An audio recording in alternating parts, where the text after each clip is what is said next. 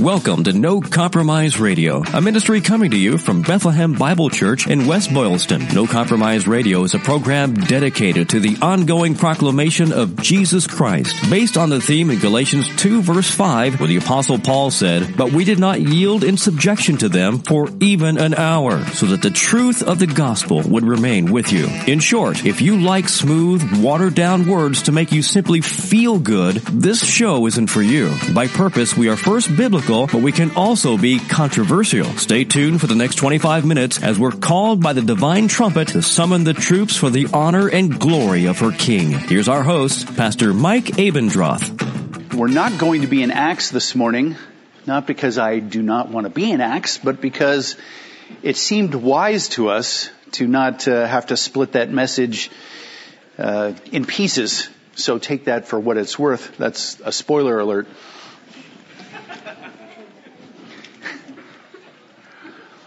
If you think about great rescue missions in history, what comes to mind? And you know, I'll just, here's another spoiler alert. I like spoiler alerts. I don't know what the deal is.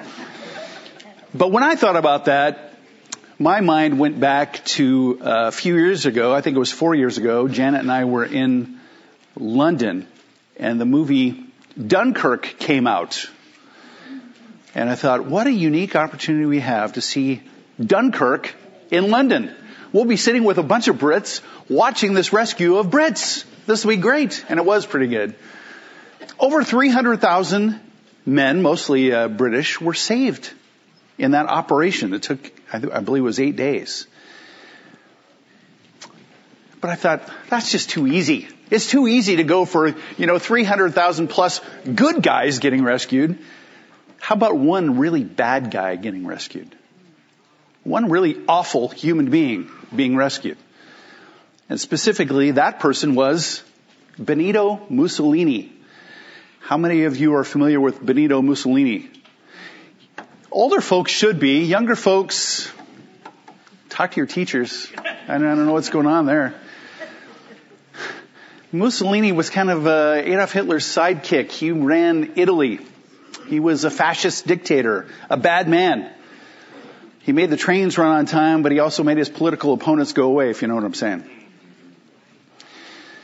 When the Allies invaded Sicily, in 1943, and started working their way up through Italy, it's odd to me, but this is true. There was still a king in Italy.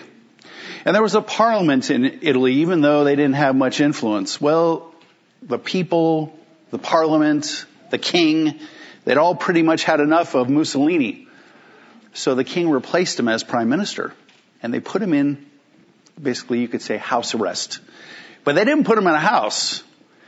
They took him way up into the mountains, way up into the mountains, in this place that used to be a castle, but it was really kind of a converted hotel. They put 200 troops all around this place and it was virtually impregnable. And, you know, Mussolini wasn't exactly going to run out on 200 armed troops. So Hitler, he had a lot of faults, but he was a little bit loyal. He wanted to rescue Mussolini. I mean, he was a wicked man, let's be honest. He wanted to rescue Mussolini from this place called Grand Sasso, the Grand Sasso Hotel, castle thing and he started asking his officers for ideas. And one of them said, you know what? There's a flat place next to this castle, this resort. Maybe we can parachute in. And they looked at it a little bit and they decided that wouldn't work. But the, what they could do was land some gliders there. So they landed about, I think it was about 150 troops there.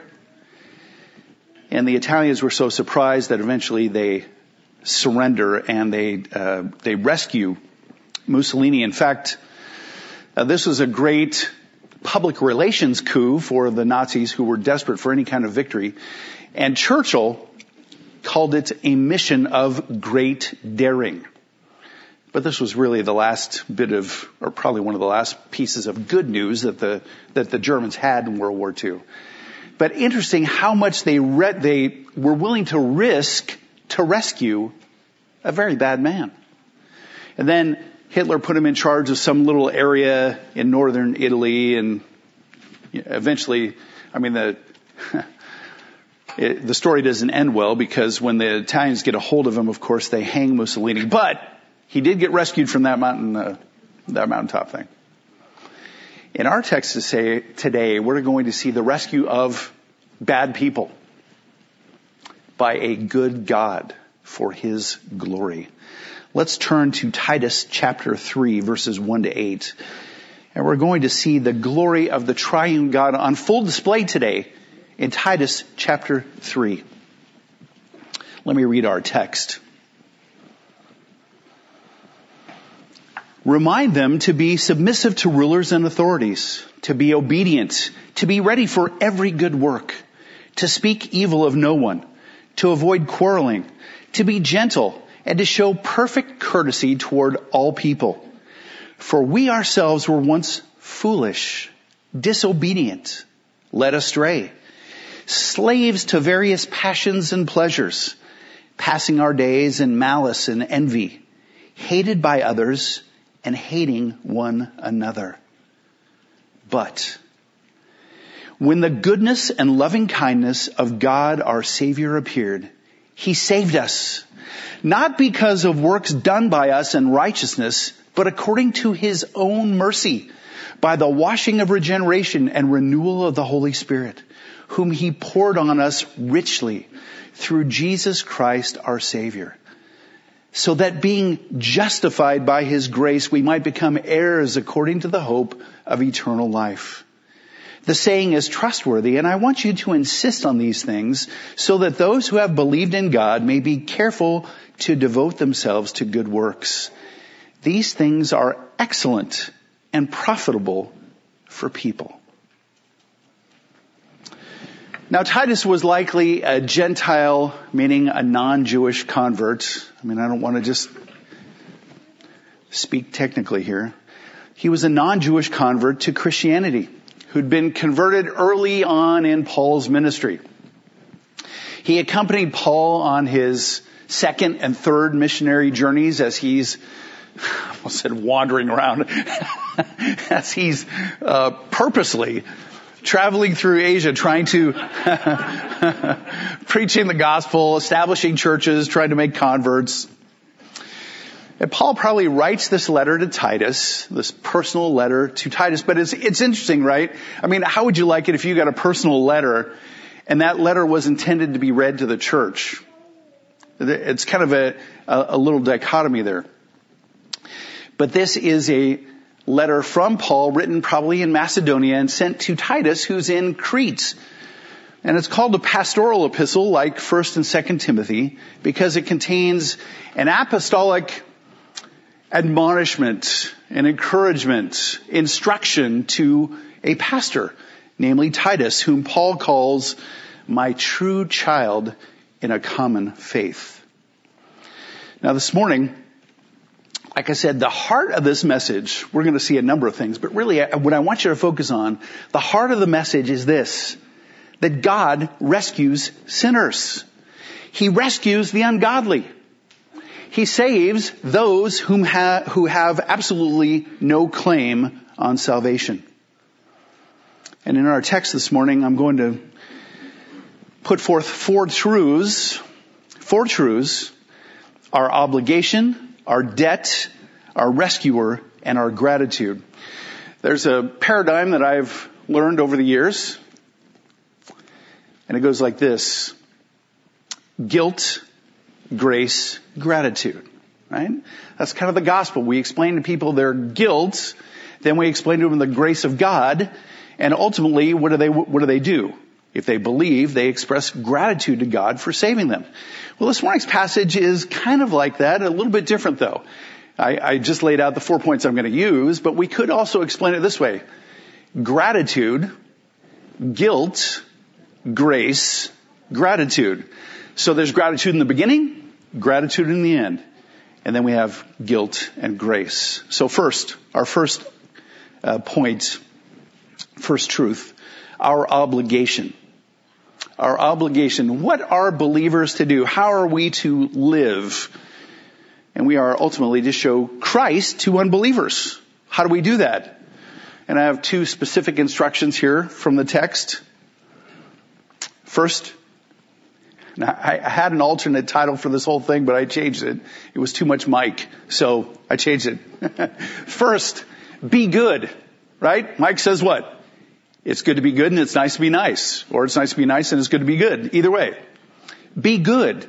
Specifically, Paul says, obey governments. Obey governments. Look at verse 1. Remind them to be submissive to rulers and authorities, to be obedient, to obey, right? Well, why was Titus to remind the church at Crete to be obedient, to be submissive to rulers and authorities? I mean, we, we know this, right? As believers, as Christians, we know that we're supposed to be um, submissive to the government. Why do we need to be reminded? Because we're prone to wander right? We forget these things. Scripture says over and over again, remind, remind, remind. Why? Because we forget, or we act like we forget. And the people of Crete seem to have a specific problem with obedience. Titus 1 verses 10 to 13 says this.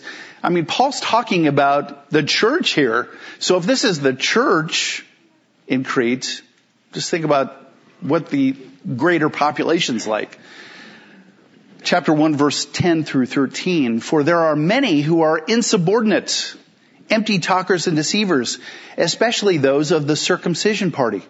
They must be silenced, since they are upsetting whole families by teaching for shameful gain what they ought not to teach. One of the Cretans, a prophet of their own, said, listen, this is how you describe the people of Crete, this little island in the Mediterranean, just off the coast of Greece. Cretans are always liars, evil beasts, lazy gluttons. This testimony is true, Paul says. Therefore, rebuke them sharply that they may be sound in the faith. The culture of Crete was one of laziness, of gluttony, and ultimately of rebellion. In fact, historians tell us that Crete was a constant source of irritation to Rome. This was not a submissive little island that they didn't have to worry about. We need that same reminder. Even if the Cretans were renowned for rebellion, guess what? Rebellion resides in our hearts too. It resides in your heart. Jesus said this in Matthew 22 verse 21. And you know it well. Render to Caesar what? The things that are Caesar's. He was talking about taxation. Come April 15th or May 15th or June 15th or whatever month they move it to this year, it's kind of confusing to me. I still don't understand why some of our returns aren't back yet, but I digress. What was the broader scope of Jesus' life? If he said to Peter, you know, render unto Caesar the things that are Caesar's, what did he do consistently? He obeyed the government even when the government was wrong, he did the right thing. The only other thing I will say about government and submission to government is this. The government has its authority bounded by the authority of God, the authority of Jesus Christ. John MacArthur recently wrote this. He said, Christ, not Caesar, is the head of the church. Conversely, the church does not in any sense rule the state. In other words, there are different spheres of authority. Neither church nor state has any higher authority than that of Christ himself, who declared in Matthew 28, 18, all authority has been given to me in heaven and on earth. So, we want to be good. Our goal is not to conform the world to uh, honor and, and obey the Lord. We want to evangelize them. But for us, we want to be uh, obedient subjects of the government. So we do, or we need to be good, but that's our first obligation. Our second is to do good, to do well. Verse two, to speak evil of no one, to avoid quarreling, to be gentle, and to show perfect courtesy toward all people. Now I could give you a full laundry list of do's and don'ts, examples of do's and don'ts, but I wanted to simplify this a little bit. I mean, we, we know uh, that it's very easy to quarrel, to be harsh, to be rude. And unlike when Paul was writing Crete, we have extra opportunities, I'll put it that way. We have extra opportunities to be rude, to fight. How, how do those come about?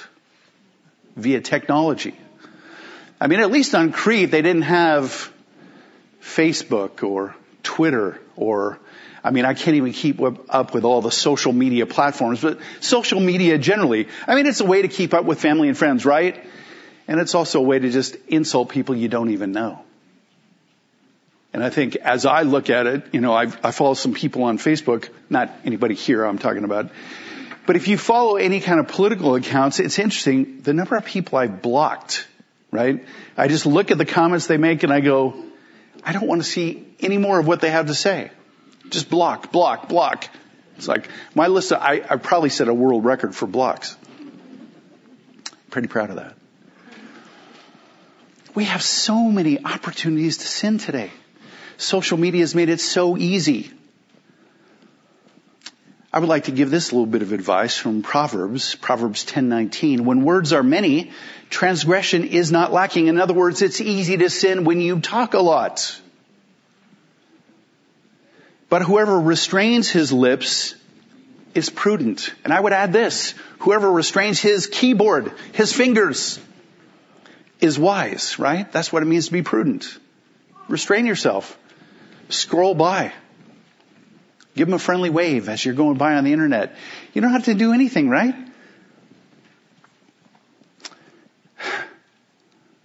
How about email? Texting? All these different little media ways we have of talking with one another. And before you put somebody on blast, right? Who knows what that means? For those my age and older, probably not. What does it mean to put somebody on blast? It just means to, you know, slam them, to insult them via electronic means. Imagine yourself this way. You know, it, it's easy to put somebody on blast, to insult them or whatever. But imagine they write back and go, you know, I've noticed on your profile that you say you're a Christian. Could you explain how what you just said to me is consistent with what you just wrote? What's your response to that? Uh, I have no response. Ephesians 4:29. You know, is what I'm writing right now helpful? Is it edifying? Is it necessary? Good things to ask ourselves. Another thing that the Cretans didn't have to worry about was driving. I'm sorry, we live in Massachusetts, and I, I say this often, but I don't think many people in the state know the laws of driving. I, I just don't. Sorry, I just don't think they do. And in fact, if you look at surveys generally, you know, uh, I mean, we should take a little bit of a bow. Two of the top cities repeatedly in surveys, year after year after year, are Boston and Worcester for the worst drivers. So as you're driving around, you know, the struggle is real right? It's easy to get mad. It's hard to just kind of restrain yourself. We need to think about these things. We, we want to be right. We want to honor the Lord in how we think and how we talk. Commentator Hendriksen made this comment, and I, I thought it was brilliant on verse 2. He said, Showing some mildness toward some people might not be so difficult nor showing all mildness to some people, or some mildness to all people. But to show all mildness to all people, it's pretty much mission impossible apart from God's special enabling grace. Right? We have to restrain our hearts and God gives us the grace to do that. Another thought that I found helpful from Burk Parsons, who's the pastor now at St. Andrews, St. Andrews down in Florida, took over for R.C. Sproul. He said this, he said, a person with an increasingly grateful heart is one with a decreasingly complaining mouth. As our gratitude to the Lord increases, our complaining decreases. I thought that was helpful. So what are you to do?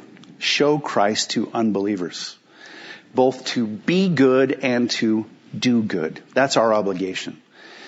Secondly, our debt. So, or you could say gratitude first. You know, out of gratitude we do these things, but that is our, ultimately our obligation. That's the command that Paul gives here. Secondly, our debt. Our debt.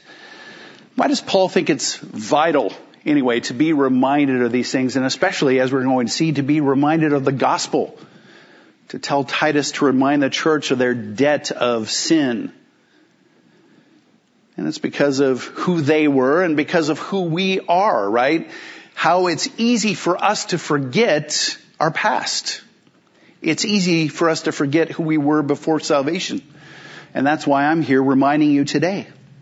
Look at verse 3, how Paul reminds Titus. And notice he includes himself in this. For if we ourselves, or I'm sorry, not, there's no if there, for we ourselves were once foolish. And I thought it would be fun. I, I, I said yesterday to the guys, I said uh, uh, at the Machen meeting, I said, you know what, word studies, or I was talking to somebody there yesterday, I said word studies are often not very helpful. But I found this one helpful. If you look up the word foolish, you'll find out that it means unintelligent, basically dumb. Helpful. Why is that helpful? For we ourselves were once dumb. We acted wrongly. We acted stupidly. I read an internet meme and, you know, a lot of the times they're uh, worth every penny that you pay for them. They're free. And they're not, you know, they're not worth much more than that.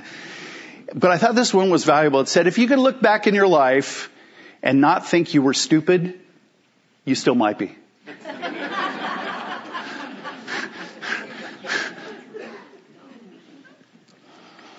And as you look back on your life and you think, I was dumb.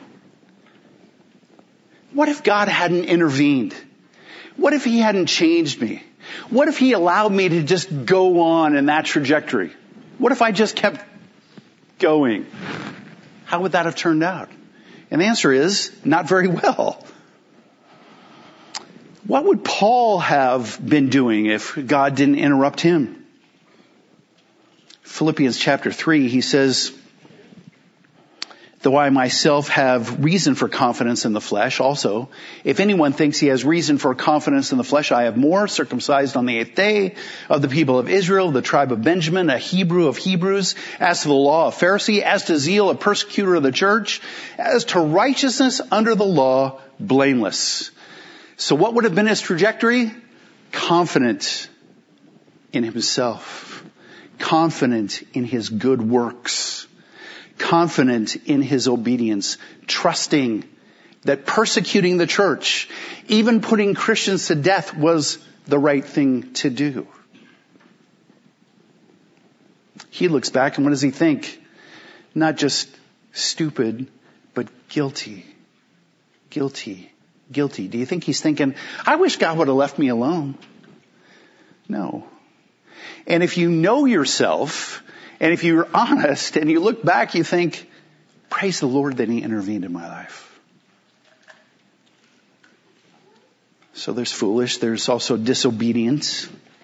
Typically we can think of several areas in which we might have been, might have been, I say again, disobedient to the government, thinking about taxes, speed limits,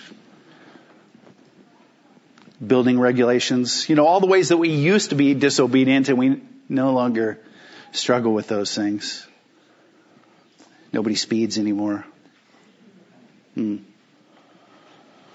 Disobedient towards government, disobedient towards God. In what sense? Well, setting our own standards, deciding what was right and what was wrong. Disobedient at work. Do you ever struggle with a boss? With a coworker? Did you ever think how blockheaded they were? Not you, them.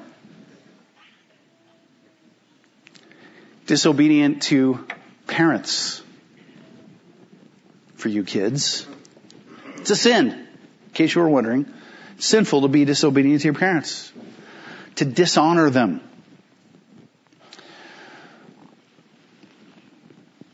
Some of these things, some of that little list I just gave, had no effect on us at all. We didn't think they were wrong at all, and then what? God intervenes and opens our eyes. He shows us the reality of our sin. And we think, you know, on a whole, I wasn't so bad. No. We're horrified. We're horrified. Because we know that before a holy God we stand condemned. He goes on, he says, led astray, which means to be misled or deceived.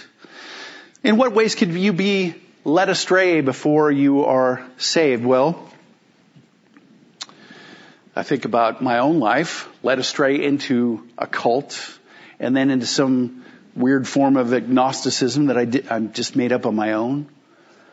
How about the idea that life is ultimately meaningless? Because, you know what? We're just a cosmic accident anyway, right? The universe exploded into existence and then plants just kind of grew and the plants changed to this and that and the other thing and the next thing you know, we're walking around talking to each other. That makes sense. How about some other lies that we're misled into believing, like sexual sin is harmless, it's meaningless. Or that truth is malleable, that truth shifts, that truth changes. Or that God is just a construct, a social construct, a useful social construct to keep us under control. All those things are misleading, they're wrong ideas, they're lies. Paul also says we're slaves, we were slaves to various passions and pleasures. It's really interesting because the idea, the concept of moral slavery, of being driven by passions, being ultimately chained to these sins. Well, how can that happen? Because those sins in particular bring a certain enjoyment, euphoria, a rush of endorphins. And what happens to somebody who's addicted, I'll use that word, we could say enslaved to that kind of sin? They want to experience it again. And that's what psychologists label addiction. And so how do they resolve that? They want to give you a drug to take away your addiction. But you're enslaved, the Bible says. And it's not just sensual lusts. It's not just sexual sin. It's also pleasures that we let get out of control. I mean, I know that there are people, and I'm not talking to anybody here, but I know that there are people who watch TV 12, 15, 16 hours a day. That TV's on from the time they get up till the time they go to bed. There are people who play Xbox, not just once in a while, but constantly. And they're usually in their 70s, sure.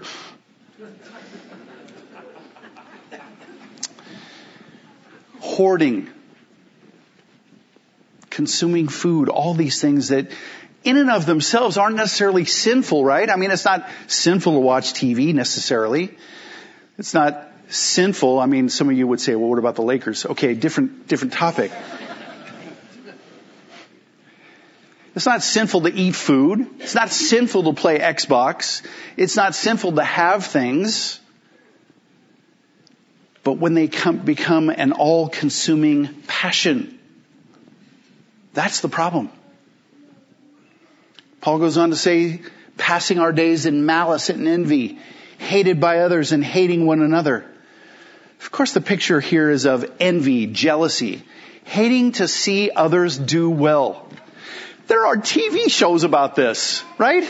What do you think reality TV is? I hate this person because they've got this and that and the other thing. I mean, I, I wonder why anybody watches those shows. Jealousy and greed. I mean, I, I think they become to be in society at large kind of acceptable sins. But among believers, it, it, it doesn't belong. And when we hate someone, what are we really saying? If we just think of what Jesus said in Matthew 22, uh, verses 37 to 40, when he's asked, you know, what's the greatest commandment? And he says, and he said to him, you shall love the Lord your God with all your heart and with all your soul and with all your mind. This is the great and first commandment. Listen. And a second is like unto it, or is like it. You shall love your neighbor as yourself. On these two commands depend all the law and the prophets. You've got the summary of the Ten Commandments. Toward God and toward people. And somehow it's, it, it's acceptable in our culture to hate other people. God says, love them. This is the second greatest commandment. And by the way, how, do you, how can you say that you love God when you hate those who bear his image? How can you say that? I hate this person. Paul says you can't do that. That's how you used to be. You used to be somebody consumed by malice and envy and hatred. You can't be that way anymore. Why is it important to be reminded of the gospel? Because of who you were. Sinful. Completely opposed to God. Our obligation, our debt, our past racked up a debt we cannot pay. That's the bad news, right? That's our guilt. Thirdly, our rescuer the triune God, the triune God, Father, Son, and Holy Spirit first. And actually, in this case, it's Father, Spirit, Son, in that order. So first, we are rescued by the work of the Father. Against this dark background of sin, right? I mean, we, we, we can give this illustration that why is it that jewelers, when they want to show off how perfect the diamond is, they put up a black background, is so you can see the contrast. And here we have it against the dark background of our sin, light enters. Verse 4. But, contrast. When the goodness and loving kindness of God our Savior appeared, He saved us. We were wicked, sinful, hate filled. But God is, in contrast to wicked, He is good. He's perfect. He's righteous. He's holy completely separate from sin. And he is not hate filled, but rather filled with loving kindness. And I, I, like that they put that all into one word because it is one word, the loving kindness in the Greece, in, in the Greek. Loving kindness speaks of more than simply God's love, or Paul would have used that word. It shows his affectionate concern his affectionate concern. He is not emotive, but there's a fixed determination to do something about the pitiable state that we're in. He sees us and he doesn't think, oh, those guys are doing great. You know, I'm going to give them a little nudge. He sees us and he goes, those people are dead. They have no hope. I have to rescue them. And the text is clear. It says, He saved us. Hendriksen wrote, the Father rescued us from the greatest evil and bestowed upon us the greatest blessing. Rescued us from the greatest evil and bestowed upon us the greatest blessing. Upon Paul, upon Titus, upon us. Colossians 1:13 says, "He, God, has delivered us from the domain of darkness and transferred us into the kingdom of His beloved Son. That's the idea. He moves us. He transforms us. He saves us, the text says. Now imagine for a moment if the text just said, God, instead of God saved us. What if it said, He made us savable? Could we save ourselves? Could we rescue ourselves? Maybe if we had enough good works, the text answers that question. Verse 5, second half of it. Not because of works done by us in righteousness. The idea is doing works while we're in a state of righteousness, and of course there's a problem there. We're never in a state of righteousness. Because of Adam's fall, we enter into the world with a sin nature. Adam fell. We're born in Adam, so we have his sin nature right from the womb. And to make matters worse, we're not only sinners by nature, we're sinners by choice. As soon as we come into the world, we start sinning. Now imagine for a moment again this idea of God making us savable or us doing enough to kind of attract God's affection. Imagine God was some sort of, I, I just came up with this concept this week. If he was some sort of spiritual Darwinist, right? Survival of the fittest. and he looked and he goes, okay, this person is the most spiritually advanced. They're farther along on the spiritual evolution chain than anybody else. Therefore, I'm going to save this person or that person. What would be the end result of that kind of thing? Which, by the way, is similar to how we rate, you know, we talk about God maybe grading, grading on a curve. But if we just think about this, if we, if we're more uh, sophisticated and we say, well, maybe it's some kind of Darwinistic experiment where God just looks to see who's doing the best and sort of helps those. The answer is that if God was like that, everyone would go to hell. As I said earlier, we are utterly helpless to rescue ourselves. Elsewhere, scripture describes us as what? Dead. Dead in our sins and trespasses. And dead men cannot rescue others, let alone themselves.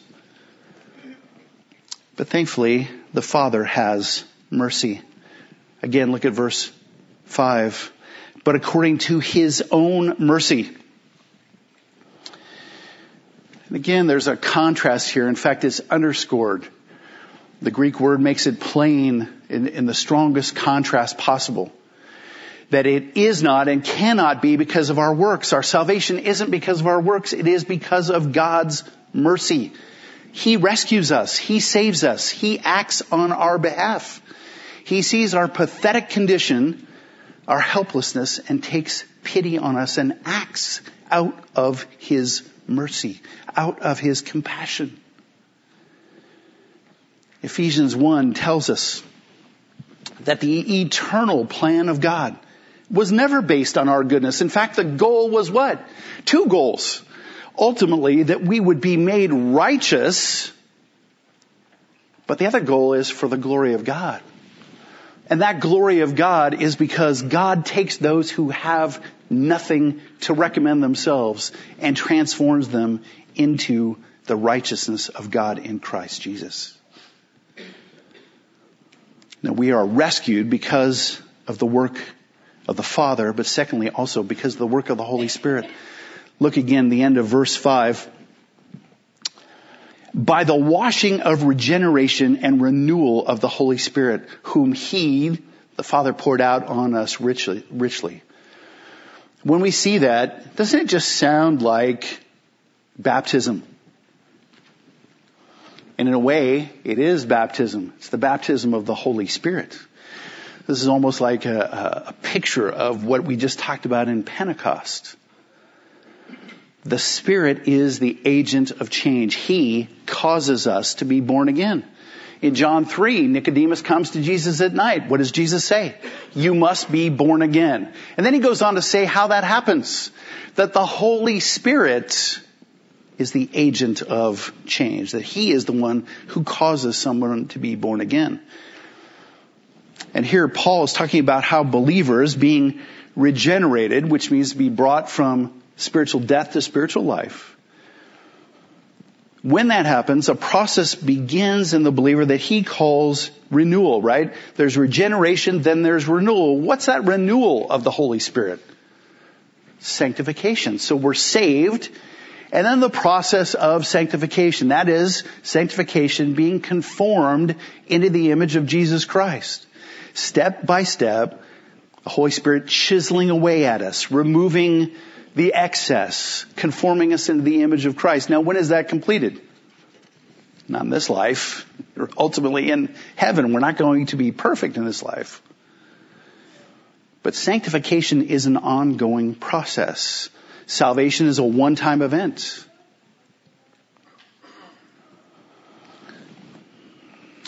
Thirdly, we've seen rescued because of the work of the Father, rescued because of the work of the Spirit, and now rescued because of the work of Jesus.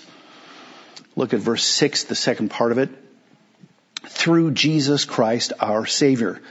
Now it's interesting that Paul in verse 4 said what? That God, meaning the Father, was our Savior, And here he says, Jesus Christ, our Savior. What can that mean? Well, it can mean this very simply. When we think about who saves us, does the Father save us? Yes. Does Jesus save us? Yes. And ultimately we could say, does the Spirit save us? Well, in the sense that He keeps us? Yes.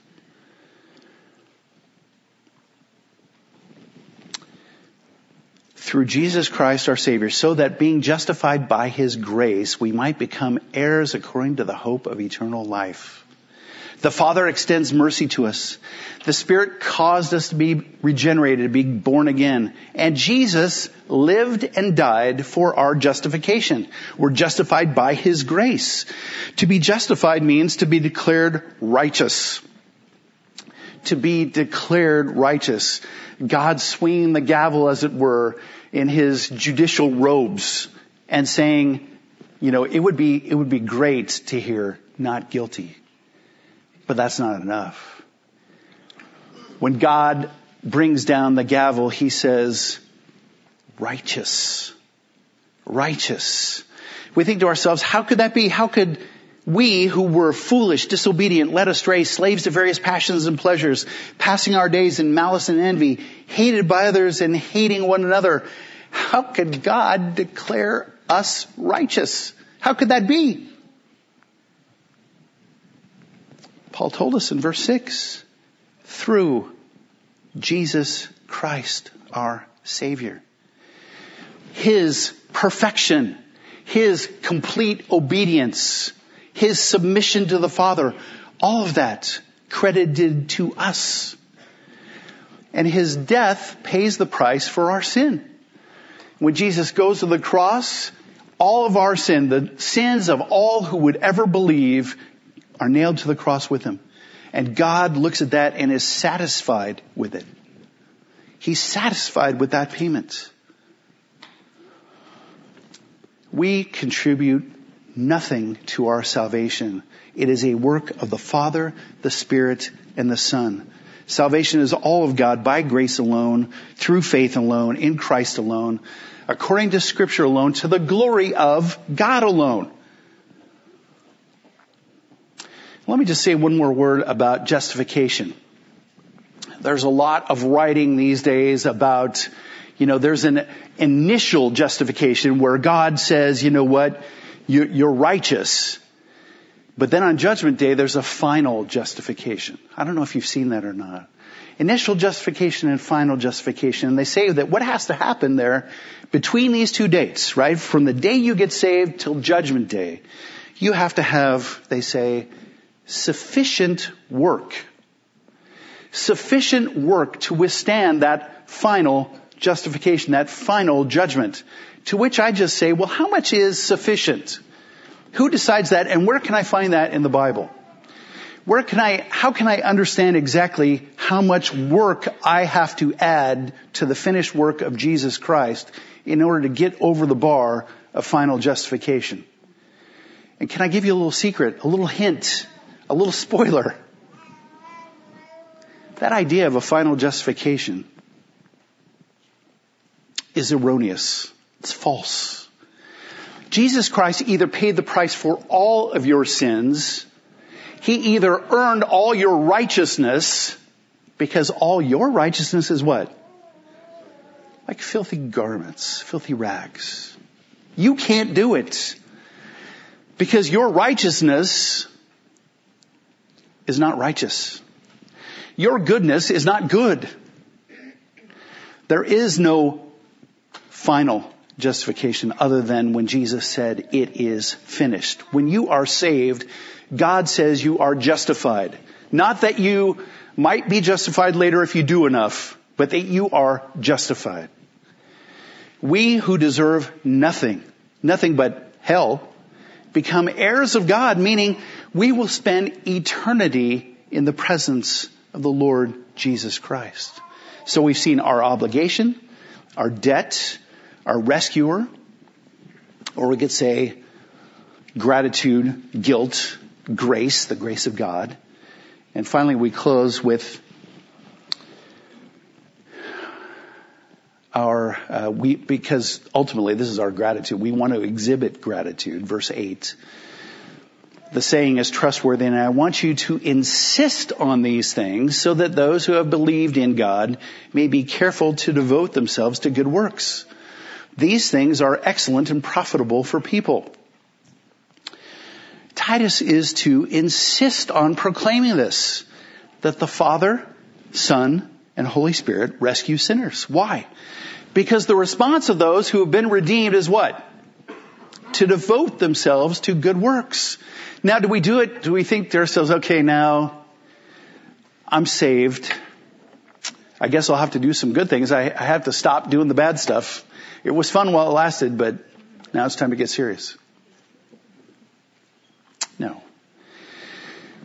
If we think rightly about the grace of God, if we think rightly about what He has done for us, our response isn't, oh man, I wish I didn't have to go to church.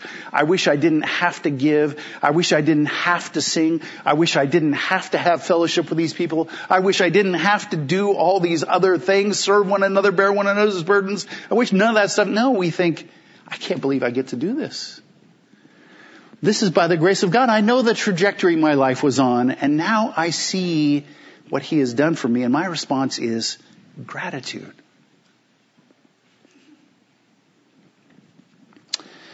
I read this this week, and I just thought, I mean, this is not some great quote other than the fact that it's out of the Bible. Daniel 6, verses 26 to 27. Darius, or Darius, depending on where you come from, said this. He says, I make a decree. Now just listen to this. I make a decree that in all my royal dominion, throughout all my kingdom, people are to tremble. This is a pagan saying this. People are to tremble and fear before the God of Daniel. For he is the living God, enduring forever. His kingdom shall never be destroyed and his dominion shall be to the end. In other words, he'll rule forever. Listen, verse 27. He delivers and rescues. He delivers and rescues. This is our God. He delivers and rescues. He works signs and wonders in heaven and on earth. He who has saved Daniel from the power of the lions. He who has saved you, if you love the Lord Jesus Christ, from the power of your sin, from the penalty of your sin, and from the presence, ultimately, of your sin. If you love the Lord Jesus Christ, if you've been born again, you have a rescuer. And there is no other. Let's pray. Father, what a joy it is to just look at this word, this message, that by your power, by your spirits, you caused to be written by the apostle Paul to Titus. Father, I pray even as we read it, we would think back about the, the, the joy that we had when we were saved, when we realized not that um, we had accomplished something, but that Jesus Christ had saved us when we couldn't save ourselves, that He loved us when we were unlovable, that you set your affections upon us, that your spirit caused us to be born again. All these things, Father, just let us rejoice and repeat them over and over and over again because the ultimate result is what we want. We want to live lives marked by gratitude. Gratitude and grace as we just think about how you rescued us. And Father, we have therefore an obligation to set a standard of living, set a standard of speech, and Father, to be ambassadors for the Lord Jesus Christ, to proclaim His excellencies that others around us might listen and might flee to the cross. Father, we ask for your blessing and your enablement to do so. In Jesus' name, amen. No Compromise Radio with Pastor Mike Abendroth is a production of Bethlehem Bible Church in West Boylston. Bethlehem Bible Church is a Bible teaching church firmly committed to unleashing the life transforming power of God's Word through verse by verse exposition of the sacred text. Please come and join us. Our service times are Sunday morning at 1015 and in the evening at 6. We're right on Route 110 in West Boylston. You can check us out online at bbcchurch.org or by phone at 508 835 3400.